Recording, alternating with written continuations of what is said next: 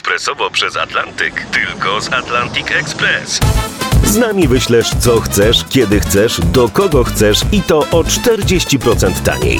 W Atlantic Express wysyłamy wszystko, co chcesz. 1 800 775 7363. Mienie przesiedleńcze, kontenery, paczki do Europy. Atlantic Express to 30 lat doświadczenia i o 40% niższe ceny na wysyłki kontenerów, samochodów i paczek. Ekspresowo przez Atlantyk tylko z Atlantic Express. To jest wyjątkowy odcinek. Od razu tak o nim pomyślałem, pisząc scenariusz. Wyjątkowy przede wszystkim dlatego, że nawet podobnej, zbliżonej historii w tym podcaście no jeszcze nie było i mam wrażenie, że nie będzie. Finałem tego odcinka nie będzie przedawkowanie. To nie będzie zamach. Bohater tego odcinka nie umarł w wyniku choroby. To z jednej strony wyjątkowa, a z drugiej tragiczna historia artysty, moim zdaniem wszechczasów, który przegrał dramatyczną walkę z zazdrością własnego, dziwnego, przerażającego niejako ojca. Mateusz Opyrchał. Cześć ponownie. Poznaj tajemnicze okoliczności śmierci gwiazd. Ostatnie dni legendy. 2 kwietnia 1939 roku na świat przychodzi, no posiadacz, jeśli można tak powiedzieć, jednego z piękniejszych soulowych głosów Marvin Gaye. Kto nie kojarzy? Zacznijcie odkrywanie dyskografii tego faceta najlepiej tuż po y, odsłuchaniu tego odcinka, pamiętając o tym, że muzyka soul ona jest dobra na wszystko, mam wrażenie. Pomijając fakt, że to, co wydarzyło się w tym gatunku w latach 50., 60., to jest ogromna inspiracja dla współczesnych artystów. Mm, jedną z największych inspiracji jest właśnie muzyka tego człowieka. Tak było od lat i mam wrażenie, tak będzie. Marvina Gaye'a. Panowie, oj, jeśli chcecie zorganizować romantyczną randkę w domu dla ukochanej, taką wiecie, randkę niespodziankę, posprzątaliście mieszkanie, ugotowaliście coś pysznego, wrzućcie w głośniki jeden z jego numerów. Zobaczycie, co się wydarzy. A tak całkiem serio. Tragiczna historia Marvina Geja rozpoczęła się tak naprawdę już w jego rodzinnym domu, a osobą odpowiedzialną za jego nieszczęśliwe życie już od wczesnych lat był jego ojciec, który był pastorem, Marvin Gaye senior. Surowy, konserwatywny, nieznoszący sprzeciwu, kontrolujący swojego syna od zawsze i chorobliwie zazdrosny o jego karierę i co ważne w tej historii, o relację Marvina z mamą, Albertą. Marvin od najmłodszych lat konkurował praktycznie o wszystko ze swoim ojcem. Z jednego z dokumentów, jakie widziałem na temat dzieciństwa Marvina, dowiedziałem się też, że już nawet nie chodziło o tę napiętą relację, o to, że praktycznie każdy kontakt z ojcem kończył się kłótnią, ale przede wszystkim chodziło o przedziwne zachowania jego ojca na co dzień, w domu. Marvin Gaye senior na przykład przebierał się w domu w damskie ubrania. Chodził po pokojach na szpilkach. Te przyzwyczajenia ojca i plotki na temat rzekomego homoseksualizmu Marvina były przyczyną gnębienia w szkole przez rówieśników.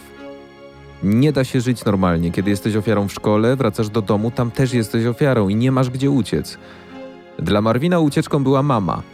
To z nią miał dobry kontakt i to ona niejako chroniła go przed ojcem, co oczywiście jeszcze dolewało oliwy do ognia i podburzało ojca jego wściekłość.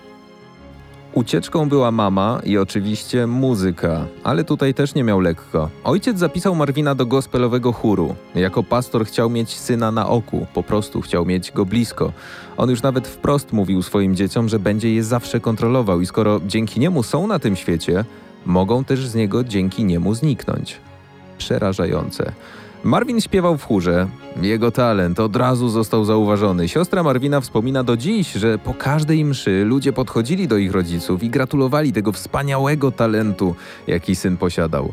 Ojciec nie chciał o tym słyszeć. Jego zazdrość osiągnęła apogeum w momencie, kiedy Marvin stał się rozpoznawalny i zaczął na swoim talencie zarabiać. Od roku 71, kiedy ukazał się doskonały album What's Going On i od kiedy Marvin był na szczycie, ojciec już nie chciał nawet słyszeć o jakimkolwiek pojednaniu. Kariera Marvina Geja trwała w najlepsze.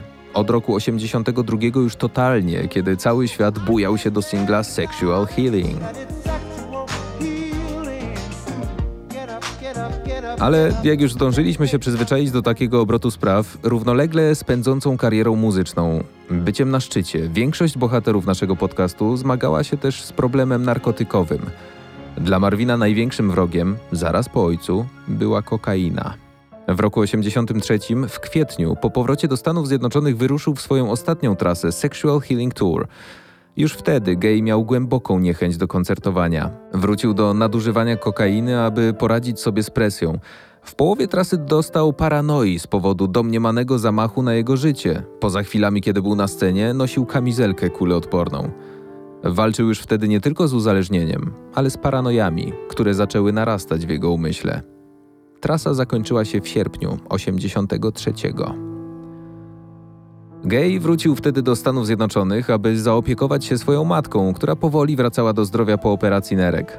Przeniósł się na stałe do rezydencji swoich rodziców. 2101 South Gramercy Place w Los Angeles. Sam zresztą kupił ten dom dla rodziców w roku 73. Wrócił do korzeni swoich psychicznych problemów, tak naprawdę, bo wraz z powrotem do rodziców wszystkie demony z dzieciństwa wróciły. Jak pewnie się domyślacie, to znowu zapaliło u ojca czerwoną lampkę, podburzyło okropną zazdrość. Syn kupuje dom, zarabia lepiej od y, ojca, staje się niejako głową rodziny. I znowu konkurencja dla Marvina Geja seniora. W październiku 83 roku jego ojciec wrócił z podróży służbowej i dziwnym trafem, chwilę po tym jak ojciec pojawił się w domu, siostry Marvina, Jean i Ziola, postanowiły się wyprowadzić z powodu narastającego konfliktu między ojcem a synem. Przez pół roku, dosłownie, omijali się, mieszkając pod jednym dachem. Marvin cały czas opiekował się mamą, nie rozmawiał z ojcem, a sam walczył z kokainowym uzależnieniem. Podobno w domu rodziców codziennie przewijały się dziesiątki znajomych Marvina. Znajomych, którzy przychodzili po narkotyki albo przychodzili poimprezować. Wściekłość w ojcu narastała z dnia na dzień. Podczas jednej z kłótni ojciec wezwał policję, chcąc, aby jego syn opuścił posesję. Pokłócili się tak, że Mervin w końcu wyjechał do siostry, ale niedługo potem wrócił. I powiedział tylko: W końcu mam tylko jednego ojca, chcę się z nim pogodzić. Już w tym okresie, kiedy Mervin chciał wyciągnąć rękę do swojego ojca, ten mówił otwarcie, że jeśli dojdzie do kolejnej takiej kłótni między nimi, zabije swojego syna. Narkotyki, strach przed ojcem, opieka nad matką to nie wszystkie dramaty, z jakimi walczył codziennie Mervin. Wróciły paranoje. Razem z depresją wróciły myśli samobójcze śmierć, o której mówił coraz częściej. W Boże Narodzenie Mervin podarował ojcu pistolet. Smith Wesson, kaliber 38, tak na wszelki wypadek, mówił, do ochrony przed intruzami. Mervin zmieniał się z dnia na dzień. W dokumentach czytałem, że czasami zdarzało mu się nosić trzy płaszcze naraz. Mylił buty, chodził w różnych dosłownie. Gubił się w swoich własnych myślach, w swojej własnej głowie. I było z nim coraz gorzej. Jego siostra Jean wspomina, że cztery dni przed śmiercią próbował odebrać sobie życie. W tym samym czasie rodzice Merwina bardzo się kłócili. O jakąś drobnostkę, jak zwykle, podobno chodziło o polisę ubezpieczeniową. 1 kwietnia 1984 roku kłótnia w domu rodziców była tak intensywna, że Mervin nie wytrzymał i kazał ojcu odczepić się od mamy i zostawić ją w spokoju. Ojciec nie posłuchał, krzyczał dalej. Marvin miał tego dość. Nienawidził ojca za to wszystko, co mu zrobił. Jednocześnie bardzo chciał, żeby zostawił ukochaną mamę w spokoju, trzymał jej stronę. A sam, w bardzo złej formie, postanowił, że musi zareagować. Około godziny 12.30 ojciec po raz kolejny krzyknął na Albertę, że nie może znaleźć ważnego dokumentu, że nie ma tej polisy ubezpieczeniowej w domu. I wtedy po raz pierwszy w życiu Mervin postawił się swojemu ojcu. Kiedy ten wbiegł wściekły do sypialni, Mervin wyskoczył z łóżka i kazał mu się wynosić z pokoju. Ojciec oczywiście nie słuchał. Mervin wypchnął ojca z pokoju na korytarz, a następnie rzucił się na niego, kopiąc go w brzuch i waląc go pięściami. W tym momencie cała nienawiść po prostu się wylała, a autorytet ojca rozpadł się na kawałki. Wszystkiemu przyglądała się zszokowana matka, która próbowała jakoś uspokoić Merwina, ale ten nie chciał jej słuchać. Udało się ich rozdzielić dopiero po chwili. Po tej przerażającej scenie usiadł na łóżku ze swoją matką i doskonale wiedział, jakie czekają go konsekwencje. Miał tę świadomość przecież od dziecka. Ojciec powtarzał mu to w kółko od urodzenia. Kiedy podniesiesz na mnie rękę, gorzko tego pożałujesz. Chwilę później o 12.38 Mervyn Gay senior pojawia się w drzwiach sypialni. W ręku trzyma rewolwer kaliber 38. Ten sam, który dostał na gwiazdkę od Marvina. Wymierza prosto w klatkę piersiową swojego syna i oddaje strzał. Pierwszy z nich okazał się śmiertelny. Trafił w prawą stronę klatki piersiowej geja, przebijając jego prawe płuco, serce, przeponę, wątrobę, żołądek i lewą nerkę. Ojciec podszedł bliżej i strzelił do niego po raz drugi, z bardzo bliskiej odległości. Przerażona mama krzyknęła i wybiegła z sypialni. Błagała swojego męża, żeby nie zastrzelił też jej. Ojciec, jak gdyby nigdy nic, schował broń pod poduszką. Strzały usłyszeli brat geja, Frankie i jego szwagierka Irene. Po pierwszym, Frankie początkowo myślała, że brzmiało to jak wystrzał z rury wydechowej samochodu. Potem usłyszeli krzyki z zewnątrz. Wybiegli i zobaczyli Albertę, która wpadła w ramiona Irene krzycząc Zastrzelił Marvina. Zabił mojego chłopca. Frankie pobiegł do domu i ostrożnie wszedł na korytarz, a potem do pokoju swojego brata, nie wiedząc, czy Mervin senior nadal ma broń, czy nadal jest w pokoju i co w ogóle dzieje się z jego bratem. Wtedy zobaczył zakrwawionego Mervina, leżącego na ziemi. Przytrzymał jego głowę, a ten, ledwo mówiąc, zdołał tylko powiedzieć szeptem: Dostałem to, czego chciałem. Nie mogłem tego zrobić sam, więc kazałem mu to zrobić. To dobrze. Nic więcej we mnie nie zostało. Policja przybyła 20 minut po strzelaninie. Po przeszukaniu sypialni ojca Irene znalazła rewolwer pod poduszką. Marvin Gaye senior został aresztowany, czekając w milczeniu na policję. Siedział na werandzie swojego domu w tym właśnie momencie. 69-year-old Marvin Gaye Sr. was taken to police headquarters in downtown Los Angeles last night after being booked on suspicion of murder in the death of his son. Ciało Marvina Gaye'a zostało wyniesione z domu i wysłane do California Hospital Medical Center około 13.01. Marvin Gaye został uznany za zmarłego. Odszedł dzień przed swoimi 45 urodzinami. Przyznaję, to jest jedna z najbardziej dramatycznych historii w podcaście Ostatnie Dni Legendy. Właśnie ze względu na tę tragiczną relację z ojcem, podsyconą osobistymi problemami, z jakimi mierzył się Marvin Gaye u schyłku swojego życia. Ale nie tylko, bo przecież problemy finansowe, paranoje, stany lękowe, przez to wszystko przechodził w najlepszych latach swojej kariery. Sekcja zwłok Merwina wykazała w jego ciele śladowe ilości kokainy w momencie śmierci, co dużym zaskoczeniem nie było, przecież walczył z uzależnieniem już no, na długo przed strzelaniną. Szokujące było przesłuchanie jego ojca.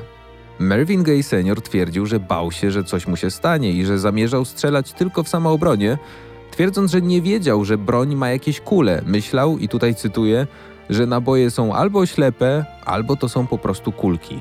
Kiedy zapytano go, czy kocha swojego syna, Mervyn senior powiedział podobno cichym głosem: Powiedzmy, że nie było tak, że go nie lubiłem.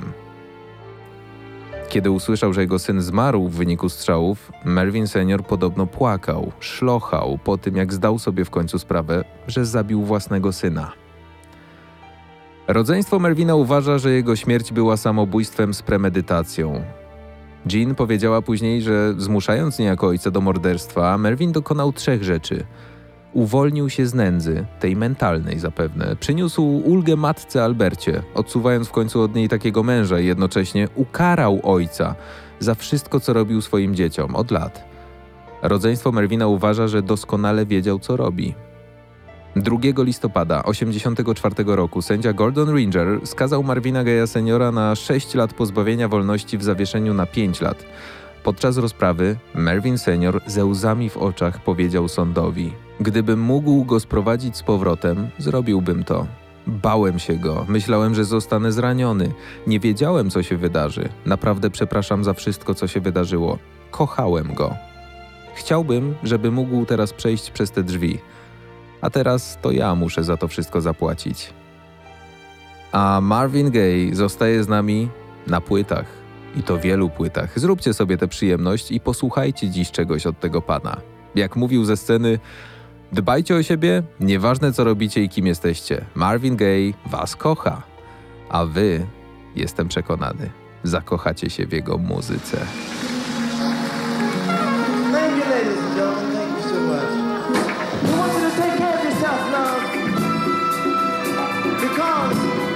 Whatever